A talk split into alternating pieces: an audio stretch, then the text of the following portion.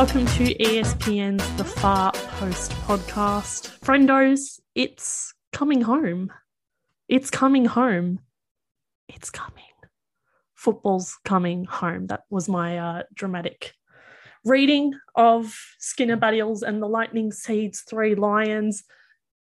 I still can't believe they did it. England went and did it. They won. They defeated Germany 2 1 in the Euros final. It was the most unbelievable match in what's been an unbelievable tournament. And we now get to talk all about just what an incredible game of football this was, on top of just being an incredible moment in the history of women's football, if we're being completely honest. But before we crack into all of the chat, we want to acknowledge the traditional owners of the lands we're recording on today, the Wurundjeri and Gadigal people, and pay our respects to their elders past and present.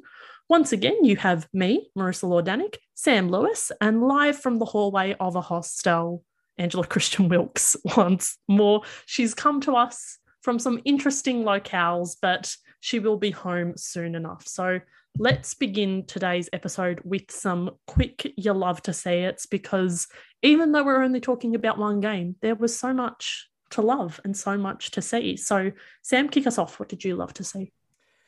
So, there are going to be so many things that so many different people remember about this game. There's going to be the goals, there's going to be the celebrations, there's going to be the feelings, there's going to be the, the noise, the atmosphere. But the thing that I'm going to remember most, I think, from this game is the pass from Keira Walsh to set up Ella Toone for the opening goal. It was it, it was one of those passes that make you realize just how good of a player she is and also how important players like her are in football. She's she won player of the match I think she was one of the best players of the whole tournament, but she was the kind of player who is just a quiet workhorse. You don't really notice her until she does something like that. And it was so good. It was so perfect. I almost fell out of bed. It, it was just the most sublime pass that I have maybe seen over the course of the Euros. It was just stunning. Um, and and the finish as well was was deserving of that kind of a pass. It was incisive. It was it was it was technical it, the, like the whole passage of play was just incredible and it also i think spoke to the the kind of england that we saw in this game which was an england that almost willed themselves to the victory they they had this just belief in what they were capable of doing and that pass really encapsulated that for me so Keira walsh putting it on a plate for ella toone you love to see it angela what did you love to see I love to see I was goal end for both England goals. So that was great. I would love to actually just on Keira Walsh. She was my player of the tournament. Um, personally, I I don't know. It's a, I, I love a midfielder. Um, and when she was announced as player of the match, I don't know. There was footage on the far post um, Instagram of me absolutely losing my mind, and it's not good listening material, but it was you know it, it, it can't be helped. You know, when you're in the when you're in the moment. Um, I love to see Chloe Kelly's celebration, as did I think the entire planet. Um, there were the obvious comparisons of her whipping off the shirt and waving around, waving it around to the 1999 um, World Cup celebration of Brandi Chastain. Um, and Brandi did actually, you know, give her a shout out. But the celebration actually reminded me of, which is quite funny, um, is we had a player at our club last year. She's actually retired from football now. 62, um, incredible. She was a player coach. She scored on Mother's Day at Princes Park for Melbourne Uni Soccer Club. Her name's Jill. She's incredible. And she did the same celebration and also got yellow carded for that celebration. And it was just, that was what it reminded me of because it was just such an incredible, I don't know. And it's just nice that there's like kind of that connection between these, these two brilliant women. So I really love that. Um, yeah, and I loved, I think I always talk a big talk, but I don't walk a big walk in terms of talking about tattoos. And like, I've been talking about the 2019 World Cup and getting a tattoo for that, and a very in terms of what I wanted to get there. But for this, I think a fine line tattoo of Chloe Kelly, not a fine line. I don't fucking know what the different tattoo types are. A simple, what the what do you call it, Sam? You're the yadded up one. Actually, you both are yatted up. A single line, a single line like outline tattoo of Chloe Kelly whipping her shirt around her head would be unbelievable. I'd get that. Absolutely. Yes. I don't think That's, you can, is what I want. you can't compare Sam and I in terms of yatting. My yat and her yats. Very different. Uh-huh. Very different. Well, it's all yeah. I I mean, I'm just like zero percent yeah, you know. And I've been saying that I want to be not that for a long time. Also, sorry, mum. Sorry, mum. I know you have feelings about tattoos, but um, I'm closer to death. No, I'm not. But just need to stop talking. You know, when I was just trying to figure. I, am closer to death than my childhood, and it's like that's not true. Hopefully, although at the rate I've been going on this trip, I was saying this to Ruth actually yesterday. I was like, you know why I think there's more people with ADHD now being diagnosed and that we're aware of is probably because smartphones are saving lives. Like if I didn't have a smartphone, I'd probably not be alive right now. Anyway, that's just an aside. You love to, Chloe Kelly celebration. You love to see it. I can't we, we love to see. This is what the people listen to this podcast for. This is what the people listen for. Um, I'm glad you mentioned Chloe Kelly because a couple of my you love to see it's the Huns getting it done. Ella Toone, obviously, the finish. I know Sam, you just talked about the past, but the finish was just as good. I tweeted that, you know, a number 20 chipping the keeper at Wembley. I've seen this film before and I fucking loved the ending. It was fantastic.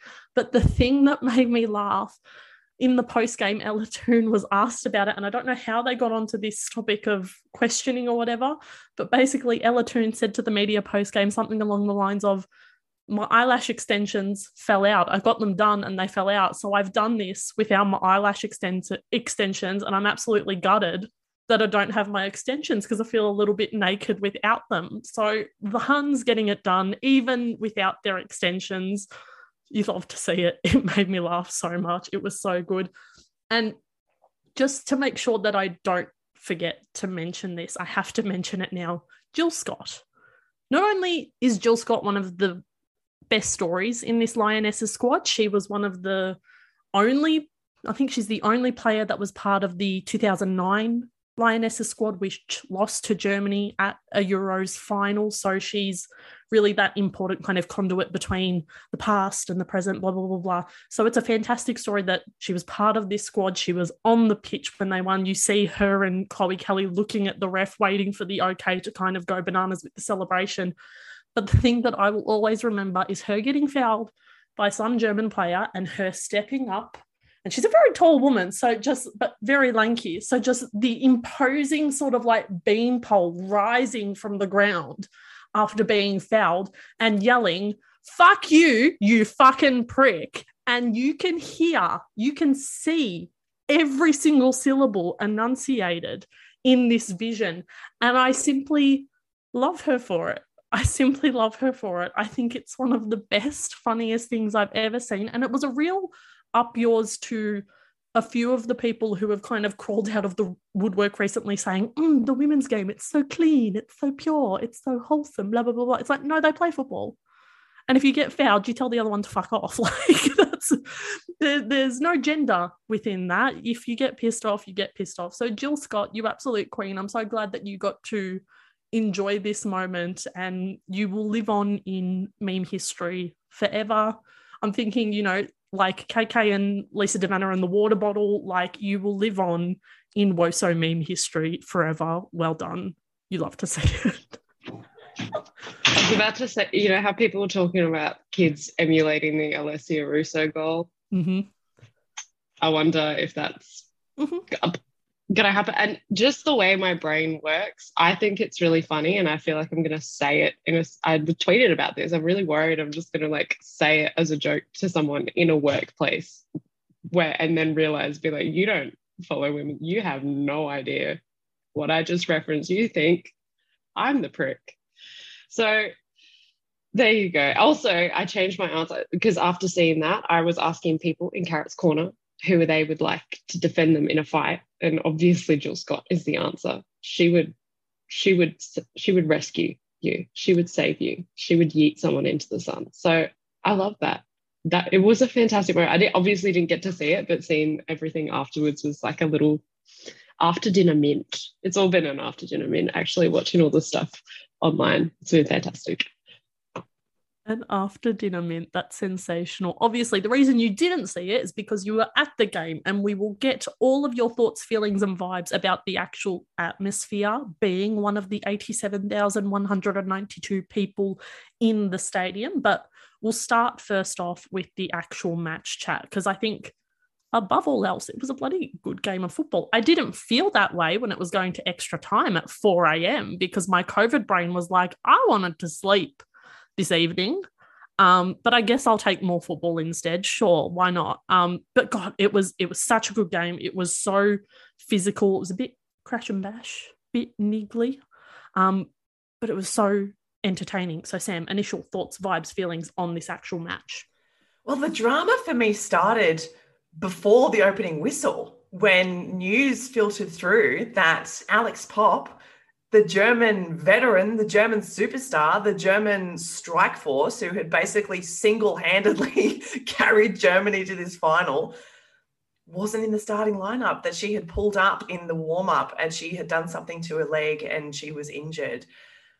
That was that was a really big moment, I think, for a lot of people because you in, in the same way that I think Spain losing Putellas on the eve of the tournament was like a pivot point for them because Germany just didn't really look the same in that first half without Popp there. Even though you saw them trying to play the same way, you can sort of imagine the like the, the the hypothetical Popp who would have been on the end of some of those crosses on some of those through balls and the and the power and the influence that she would have had with this team. She's a really galvanizing player. She's a player who brings everyone around her into it. And that was what it, it sort of felt like Germany had lost for particularly sort of the opening maybe 20 25 minutes before they kind of started to adjust to her absence and figure out other ways of doing things. Um, but like overall we were talking about this pre-pod this game felt like it was worthy of this final. It felt like it was the two best teams of this tournament coming at each other in a kind of unstoppable force, immovable object kind of moment. I didn't feel this way when England played Spain. I didn't feel this way when England played Sweden. Those games felt quite one sided for different reasons.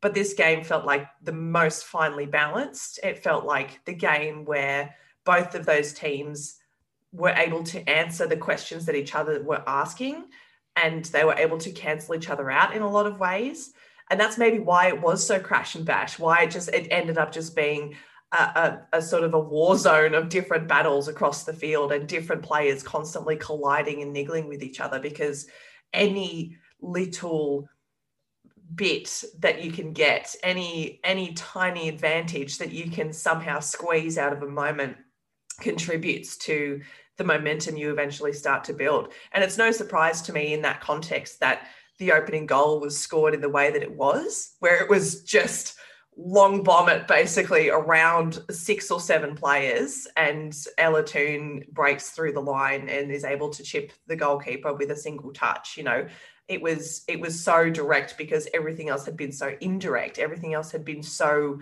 um so chess like it had been so tactical it had been so yeah like that it had been so sticky you know but that there just had to be a moment like that of clarity of just complete no this is just how it's going to happen now and it happened. So it was almost like a relief and a release i think when i go in. And angela i'd be really curious to know what it felt like in the stadium in that opening goal as well particularly after the first like hours worth of play where it almost felt like neither side had the advantage for a lot of it. And then all of a sudden you've got this moment and it forces things to necessarily change? Like how how did it feel when you were there?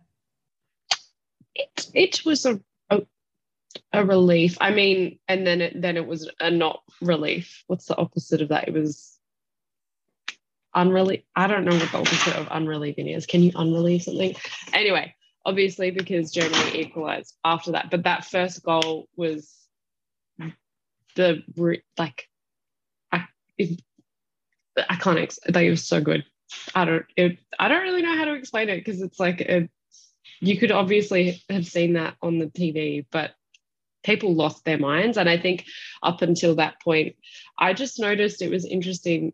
You can be in a stadium full of people and it can still be quiet. And my brain's like, how does that work? I don't understand because you still get those ebbs and flows. And before that, a lot of people had obviously, you know, started to bite their nails or just like start, you know, thinking over things in their head a little bit and had gone a little bit it gone tense. And so that goal was immense. And yes, I thought I had recorded the celebration, but I think it's actually a blessing that I had not because I was screaming a lot in a way again like i said not not worth listening to but it was yeah it was absolutely fantastic i don't does that answer your question it doesn't really tell you that much because obviously it was fantastic but yeah um it, uh, that's why it's it's so like I love watching football live because you do get to like just be in that moment and and live those emotions and have other people around you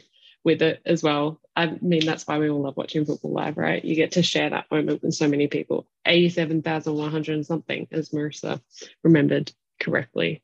Um, yeah, it was a good time. And um, so I went to the match with my friend Yuli, who I went to primary school with. There's a video with him up on the socials.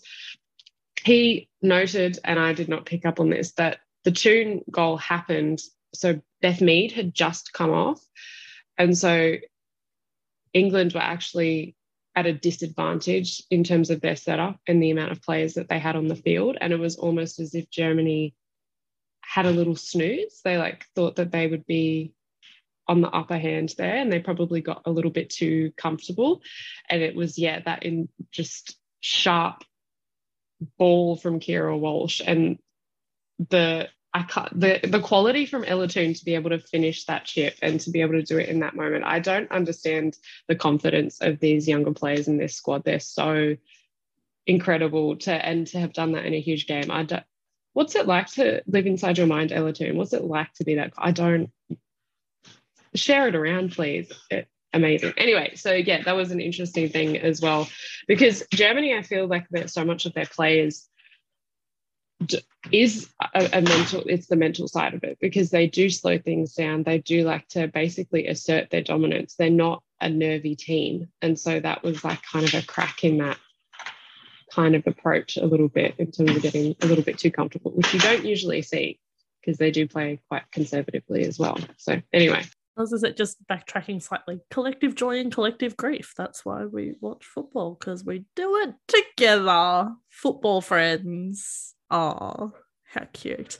Um, but yeah, as you said, Ella Toone was on the park as she has been for basically this entire tournament. She has been, she and Russo have been the go to move for Sarina Wiegman, basically. She has been, and I think I've said this in a previous pod, very steadfast with who starts, what happens. These are these are her cards, and this is the hand that she is playing. And then if those cards don't work, she brings on Toone and she brings on Russo. So we saw that that obviously worked to great effect. Sam, do you have some thoughts and feelings on those two? And I suppose the youngsters for England and just how valuable they've been to this team and to this title. Yeah. Yeah, they've been unbelievable. They've been this has been absolutely the breakout tournament for a number of young players, not just in England, but I think across a number of different nations. And we might talk about Lena Oberdorf a little bit later for Germany. Um, this was absolutely the the tournament for Ella Toone and for Alessia Russo. Those two Manchester United kids, and they aren't kids. I think both of them are younger than 23. They they they they seem to embody a kind of football that is so much more modern and so much more exciting and so much more free than I think what so many people associate with English women's football. Because it, it, in terms of its style, it, it doesn't really seem to have been about the flair, about the tricks, about the confidence of chipping a goalkeeper in a in a, a Euros final. It hasn't been about doing a back heel that nutmegs a goalkeeper in a semi. It hasn't been about that sort of stuff, that character But these players now, I feel coming through, and uh, including you know Lauren Hemp, Chloe Kelly, Georgia Stanway, these young players, they're redefining what English football looks like in the women's game, and that is so thrilling because the style of football that they play is absolutely gripping. It is some of the most exciting football that we saw across the Euros. And it's the kind of football that I think more nations need to be aspiring to. Like, in terms of how they have come through this system and managed to maintain their their individuality and their own character and their own sort of personalities when it comes to how they express themselves through football that is so motivational and it's so inspiring. I was I literally like after the game finished, I went and took my football out to a local field and just kicked and just like did stuff like just me at, in a paddock, and, you know, just kicking a ball around, playing a crossbar challenge uh, because I was just like me. Like I'm an old fart, but I was so inspired by these kids and what they did, and just the whole moment that I had to go out and play. I had to go out and express myself with the ball, you know. So, eh, yeah, it was it was fabulous, and I think another really important and very under discussed aspect of England's success over the course of this tournament is how well they have maintained the welfare and the and the physical health of their players. Because Wiegman hasn't changed her starting eleven for the whole tournament, which is I think she's the only coach who has not rotated in that way. I think every other team has has had one or two changes here or there for some reason but she's stuck with her with her team, with her starting 11. And that's a real credit to people behind the scenes to be able to make sure that they are not fatigued, to be able to make sure that they can deal with little niggles. Because as we saw with Alex Popp, if you're not, you know, maintaining the health of your players, sometimes something like that can happen all of a sudden out of nowhere. So that's a that's a real credit to their team. And it's I think another reflection of the the just the quality of the, the depth of their bench the fact that they can bring these players on and trust them and rely on them to be able to deliver results and that's what happened ella toone scored the opener and then chloe kelly another substitute scored the winner you know these are young players who wiegman has entrusted with carrying this the mantle of this team and they have absolutely embraced it and they have created i think a whole generation of fans, not just young fans, but older older people watching these kids play football and have just been completely overwhelmed and starstruck by what they're able to do. So yeah, it was just I'm so I'm so impressed with with what what they've done. They're just incredible. In saying that, and we were chatting about this pre-pod though, I think it's the fact that Wiegman has been able to do that does speak to the kind of luck that you can't pin down when it does come yeah. to a moment like this because I would have been and that was actually the the fact that she was it's a very valid point the fact that she was starting the same team game after game a lot of people did have doubts about um, whether England could like surely they weren't surely these players are going to get tired surely going to get a bit sleepy um, and they didn't um, so that is a credit yeah to the to the staff and to the players themselves but also what would just as Popp getting injured completely changed the complexion of this game. Um, or at least we can only assume that it did. We maybe there's an alternative universe where Germany have won and Popp scored six goals with her head or something.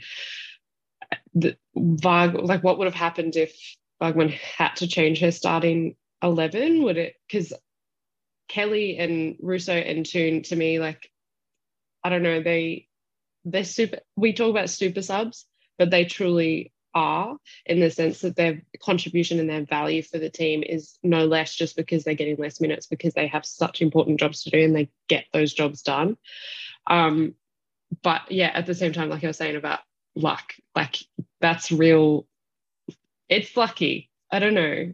It's there has to be an element of the universe looking out for this English team. I, I was saying, I'd like that England needed this. They really, I think the universe was like, okay, you've had Brexit, you've had a shocking pandemic, you've had train strikes, you can have a little treat, I guess.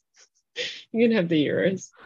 You can have the Euros as a little treat. But no, I'm really glad you mentioned the luck because I literally just wrote it down as well. You know, like England had, I think it was two COVID cases throughout the tournament, and it was Hannah Hampton, who I I don't know if she's second or third choice, third choice goalkeeper, and Lotta Wubben-Moy, who I don't think was anywhere near kind of starting 11 conversations. You contrast that with Germany, who Lea Schüller came down with it, obviously was back for the final, but I think was also back for the final because Popp was injured. Klara Bühl as well was absolutely phenomenal during the early stages of the tournament. And I can't remember if she got injured or had COVID or whatever, but it's just like these to bring up luck sounds like you're trying to like dismiss or discredit the hard work that England actually did, but it's not. It's just one element of the entire package. So I think it is absolutely worth talking about and worth mentioning because it does play a role because England did work hard, but they also were like like the two things can be true at the same time. And there were some really interesting kind of points and thoughts about luck and what kind of role this plays. Friend of the pod, Sophie Lawson, was talking about it over on her Twitter and just how there's there's no shame in writing your luck. Your luck is not something that we kind of can capture and pin down. So if it's with you, fucking hold on to it while you've got it and be sad once it's gone. But while you have it, absolutely fucking use it. Sorry I keep swearing. I've gone very bogan in this um in the old COVID brain. I've gone full bogan. But like that luck is important and you might as well accept it and be like, hm, yeah, we were a bit lucky and it worked out for us so be it. And even just as we've mentioned repeatedly now, the Popp injury, like it's one of those things that just in that alternate universe, maybe she doesn't pick up the injury. We still don't know how the final goes, but it definitely pans out differently with Alex Popp in it. And England have to kind of, I suppose, you know, that was the hand that they were dealt, no Alex Popp, And it worked out really, really well for them, basically. Yeah, and the, like the phrase you often hear hear in sport is that you create your own luck, right? No one wants to sort of admit the role that just pure chaotic chance can have in certain situations. And I don't even think it was just the final. I think England were lucky throughout this tournament. There were a number of moments there where you can imagine had some had one little moment gone differently, they would have just spun off in a completely different trajectory, totally alternate universe, you know. And it's almost maybe the reason why their win feels so destined why you know why it feels like it's more than just a great team winning a tournament it feels different from you know canada winning the olympics or sweden getting to the final. It feels it feels like more than that. It feels like so much for so long has been pushing against them, including themselves, that they have been struggling to shake off their own history, similar to the men's team, that they have been having to carry the weight of this nation for such a long time. And in various moments throughout this tournament, even though, yes, they were overwhelmingly good in most of the games that they played, but if you go back and look at those games, the game against Austria, for example, the game against Spain, you know, there were moments in there where it really did come down to things that were out of their control most of the time, you know, and it, it and that just sort of yeah, it falls into the the idea of the role of the intangibles when it comes to to football. You can control what you can control, as athletes always like to say, but sometimes in some moments there's stuff that you you can't control. And if it falls your way you have to do as much as you can to capitalize on that. And i think that's what england was so good at. They were able to capitalize on luck and capitalize on moments that fell in their favor when they, they got the rub of the green when the ball spun in their direction and not another you know they were able to really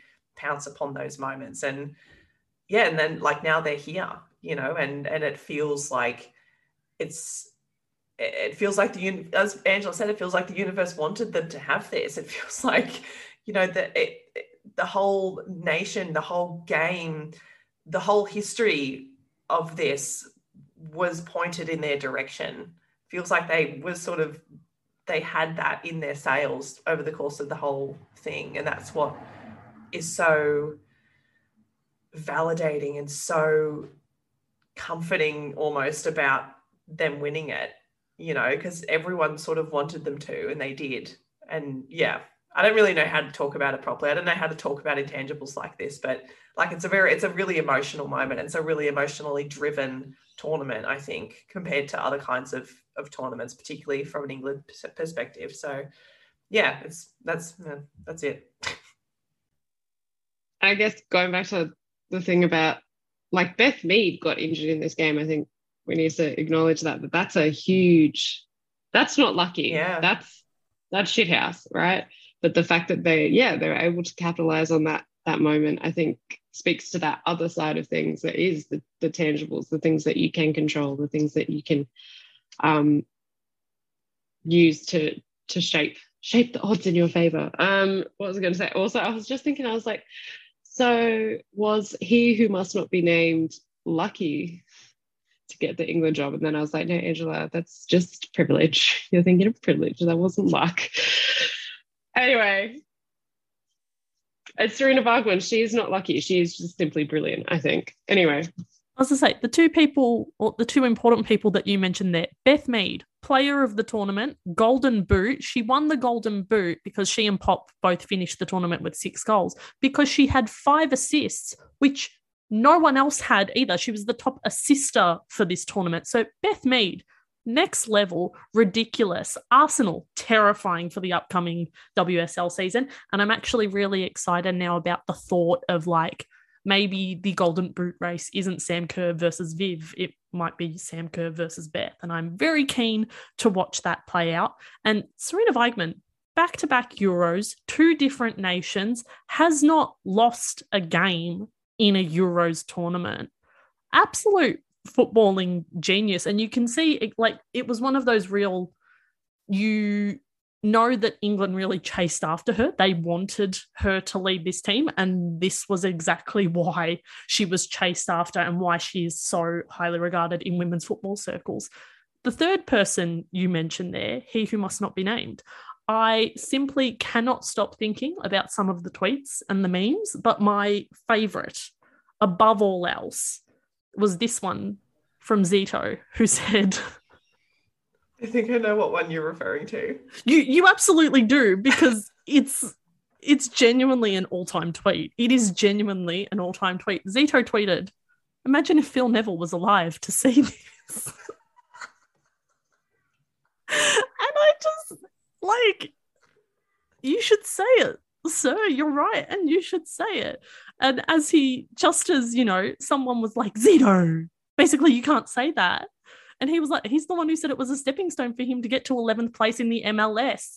Speak your shit, my guy. You're right, and you should say it, basically.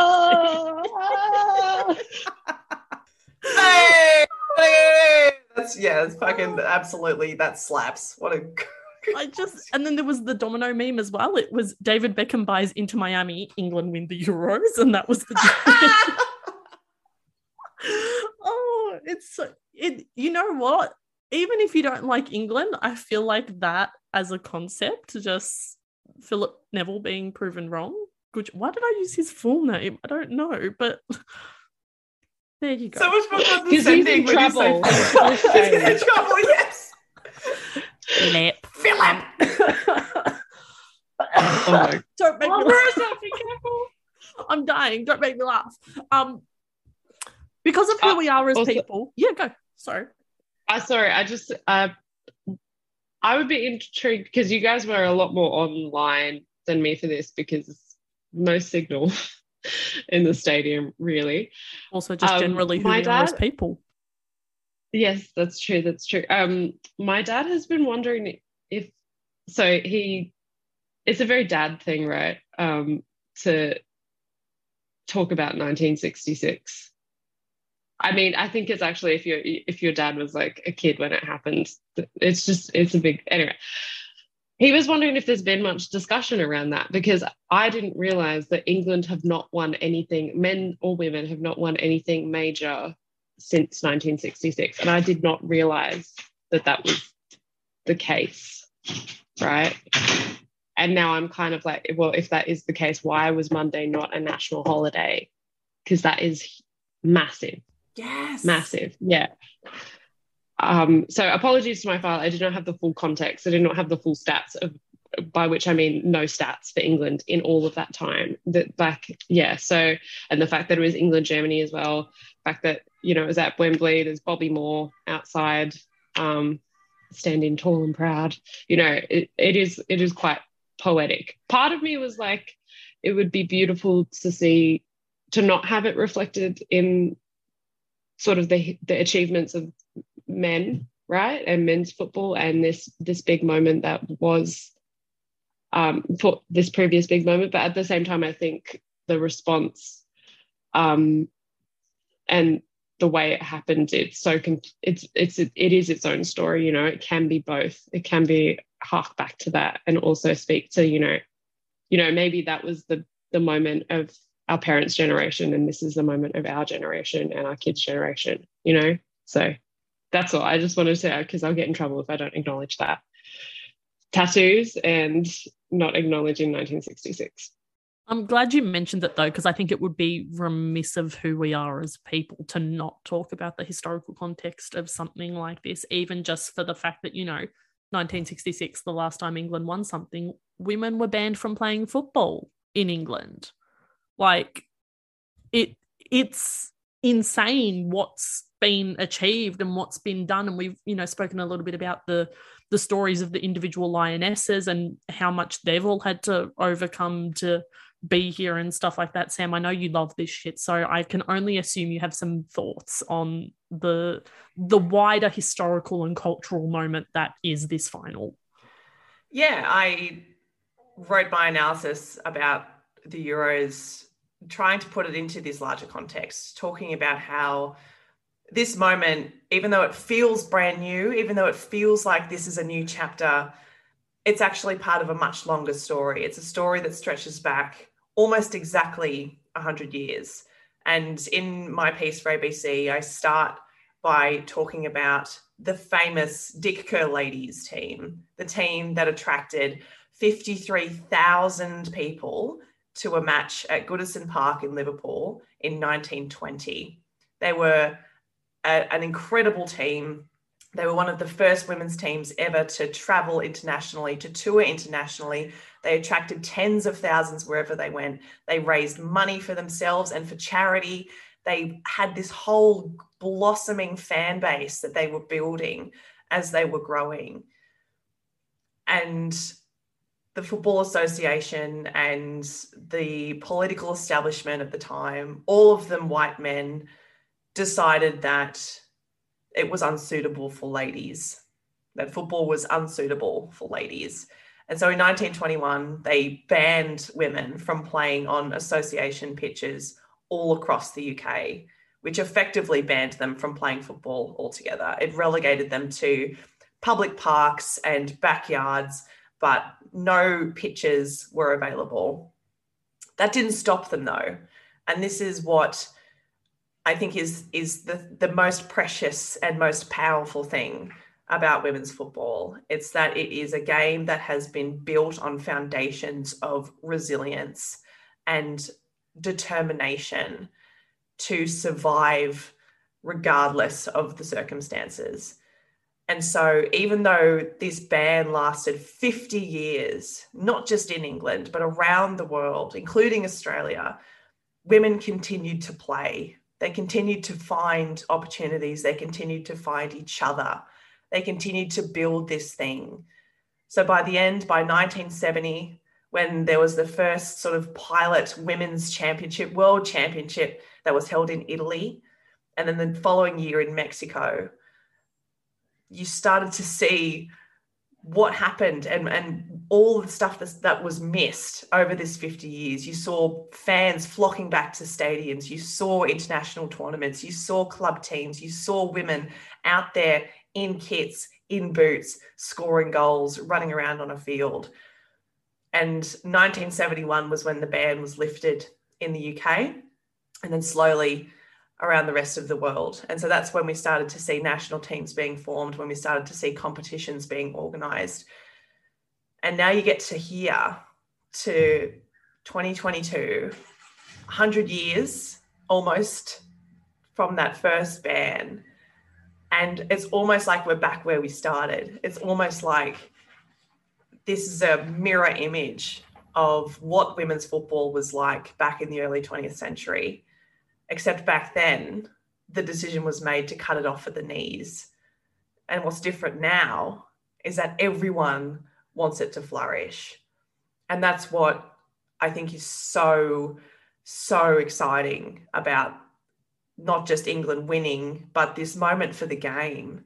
It's that we have gotten to the point where you can't turn back, you can't stop it.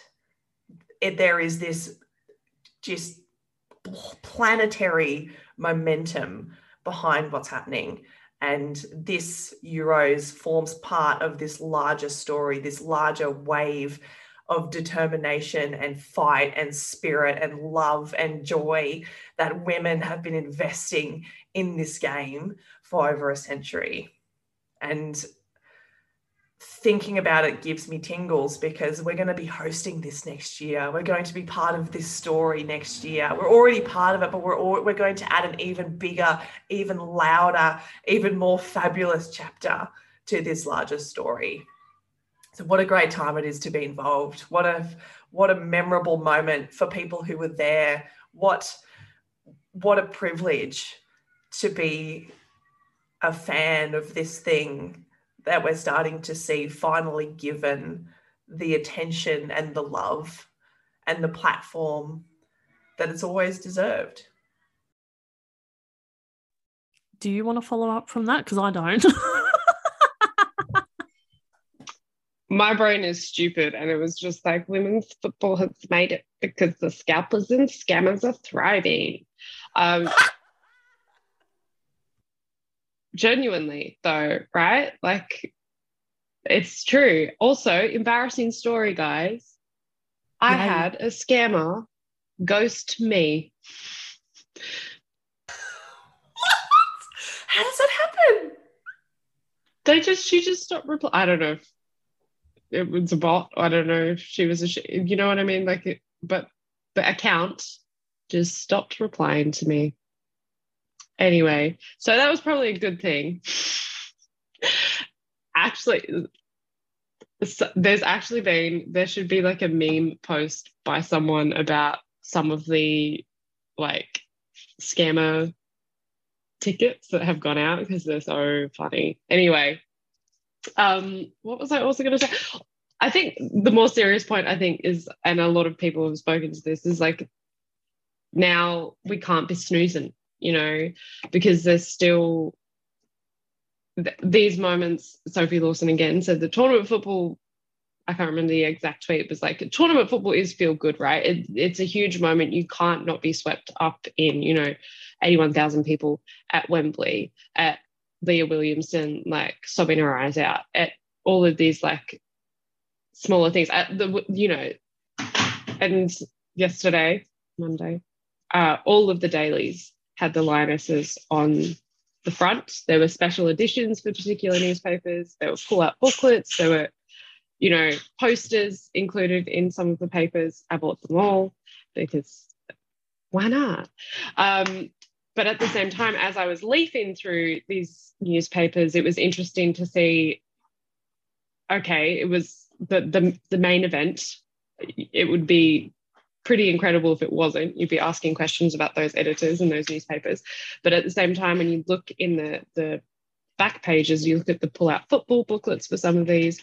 Obviously, Premier League and Championship are starting back up here. Men's football's, you know, coming back from school holidays, whatever they have.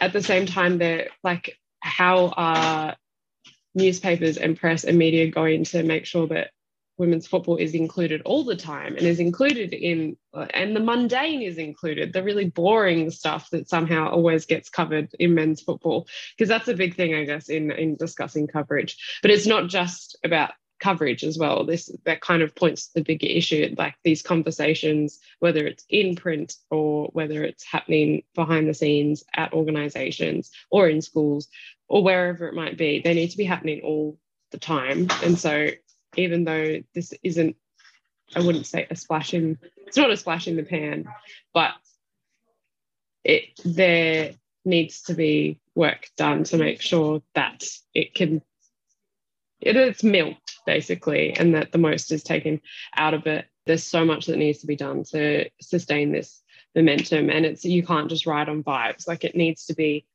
like tangible commitments and, and KPIs from stakeholders in terms of what they're going to do to capitalize on this.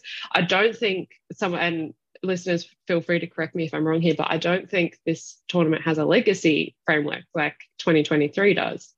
Um, and so it is a matter of like moving forward, make like what has to be done right now. Like what is what are people planning? What are they brewing up? To make sure that this this stays the same. And it's the same as um, I guess people are talking about the FAWSL. Like this is a key key moment to be pr- promoting the shit out of the FAWSL and the fantastic competition that England has right here. Um, so yeah, it is. It sometimes it is hard to s- sort of take a step back and be like, and just keep a watchful eye over how things unfold um because yeah there's still so many not i don't want to say issues but things that need to be better. Um and we i'm sure most people know what i'm talking about. Things like professional standards pay um well, even pathways for everyone in the game. Yeah, um, like one of the most behind the shocking things to emerge from this was the re- realization from people outside of England that there are lots of girls who can't play football in school. You know, like it's not an option for them as in PE class and like just basic things like that. Absolutely, Angela, I completely agree with you. Like you need to be able to catch the people, the women and girls largely, who are going to want to participate at in various levels and in various ways, whether it's as players or as referees or administrators or coaches or anything, you need to have the structures in place in order to catch them. And I think that's what Football Australia and the and Football New Zealand and the World Cup team are doing really well. They're creating this net in order to capture what they anticipate is going to be this massive surge in interest and participation and registration and investment all that sort of stuff. So they're setting up the they're setting up the cup for all the stuff to pour into. Whereas it doesn't feel like england necessarily had that in place in the same way. Maybe they didn't have the sort of foresight. And isn't that just a demonstration of sort of the history of the women's game where largely the people responsible for the game didn't anticipate how much people would love it?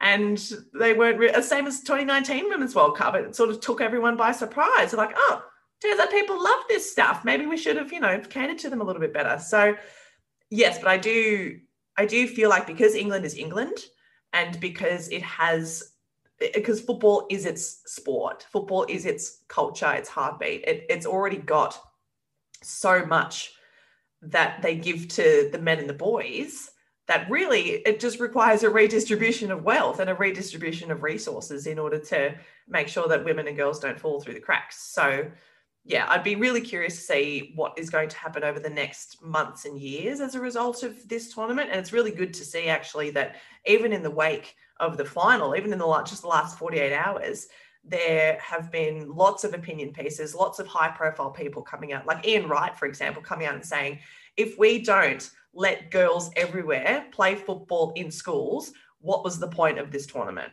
You know, talking about it and connecting it to legacy and talking about tournament football in a larger context of growing the game and providing opportunities. So it's good to know that more and more people are being given megaphones to spout that message and to have conversations in powerful places with powerful people who actually have decision making authority in these kinds of ways. So yeah, it's going to be really it's an important um, distinction I think between what this Euros is and what 2023 is going to be because I feel like we're better prepared for this wave than what England have been.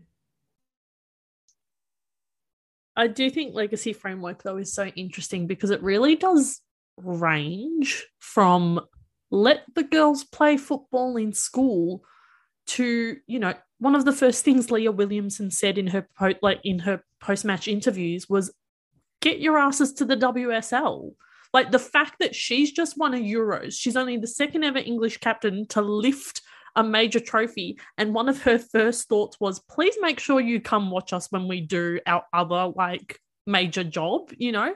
So there's things like that. And then people were rightly pointing out that, you know, England, you know, some of the wages of these players is still absolutely not good enough. And then even really basic things like I saw men trying to find Lionesses kits and they couldn't because for some reason kit manufacturers don't think men want to buy women's jerseys. And it's like, what do you, how, part of me is like, how did no one learn from the spew kit? Because everyone wanted that. That became a, a real nightmare down here because everyone wanted it. So it just, it boggles my mind that there's so many factors and so many things. And some of them are, I suppose, more important than others if you want to, you know, rank them or whatever. But you guys are right in the sense that the tournament doesn't fix them, but the tournament sure as shit acts as a catalyst to get them fixed. So I think it's been just an incredible month of football. Angela, it looks like you have had the absolute best time, but we cannot wait for you to come home so we can be silly in the the football stadiums of Australia once again. I know you're sad about it, but we miss you. So like get over it and come home. Oh. Bitch. Sorry. I'll also I need to correct the record. There is a legacy framework. Um, but what's intriguing about it is it's a target for like it's very focused on host cities. So right. um, I don't want to be a negative Nancy. Uh, so and I'll have a proper look at this, but it is interesting that the the places that have bought into women's football are going to be the ones that are getting the support. You know what I mean? Like I feel like, and Alex Scott very rightly called out um, clubs who did not want to host these games a couple of years ago because women's football wasn't cool back then. And it is that kind of so it's it's great that these places that have bought in will be getting further support but at the same time it is like a national thing right? Um, and not and as we were talking about the ban as well england maybe not to the extent that it used to but England has a lot of clout when it comes to football. So this will definitely have a run on effect, even when you're just considering this as a European um, based tournament. Um, and it's run by UEFA, not FIFA. You know what I mean? So um, just wanted to put that on the record so people aren't like, yeah, the legacy framework. Yes, I can use Google. Sometimes I just choose not to. Uh, what was I going to say? I am coming home. Yeah. Um, She's coming home. She's coming. Karen's Angela's coming, Karen's home. coming home. Yes. oh. We'd world in motion you, but we can't. I'm not talented enough to world in motion you. Um, what is that? World in motion. Have I is- fucked up the name of the song? No. No, the song's called World in Motion. New Order. Oh, they did it. I didn't yeah. know that. I didn't know that. I thought it was it's coming. This is like I heard um that song "Freed from Desire." Free from Free Desire. desire. Oh God! Like in in a club the other night, and I was like, yeah. "No, no." I I know it's Beth Mead, but in my brain it will always be Will Griggs. Sorry, I'm sorry. It just is. It just is. Anyway, I think that's enough from us. This has been a very fun month of pods, if I do say so myself. Thank you always for tuning in. We will be having some chats about the under 20s because we have another tournament to look forward to the under 20s Women's World Cup. Our young Tillies will be over in Costa Rica doing us proud. So we'll have some chats. All of those games will be on SBS. So very exciting that we can actually watch them. So can't wait to crack into some chats about that. But until next time, Angela, we'll see you soon. Everyone else, we'll see you. I forgot to do the spiel. It doesn't matter. Go to espn.com.au. Read the stuff on uh, ESPN. Right. Listen and subscribe to us. See yous. It's early in my part of the world, so I'm happy to say that you can use that as an excuse. I'm, I'm using COVID brain right. as my personal excuse for everything. Yeah, at the moment. Angela, the other reason that we want you home is because we don't want you to be getting up at six o'clock in the morning in order to I mean, yeah. record episodes anymore. We want you to have a good sleep. We care about you. Oh, thank you, thank you. It's um, I'd rather get up at six a.m. than come back to Australia. But anyway, I'm going to be a sulky little madam for about Oh, a month, I think. oh, no. Anyway, it'll be fun. Well, ever so the bus. No, oh, I can stop the recording here. Just having a gas bag at this point. Um,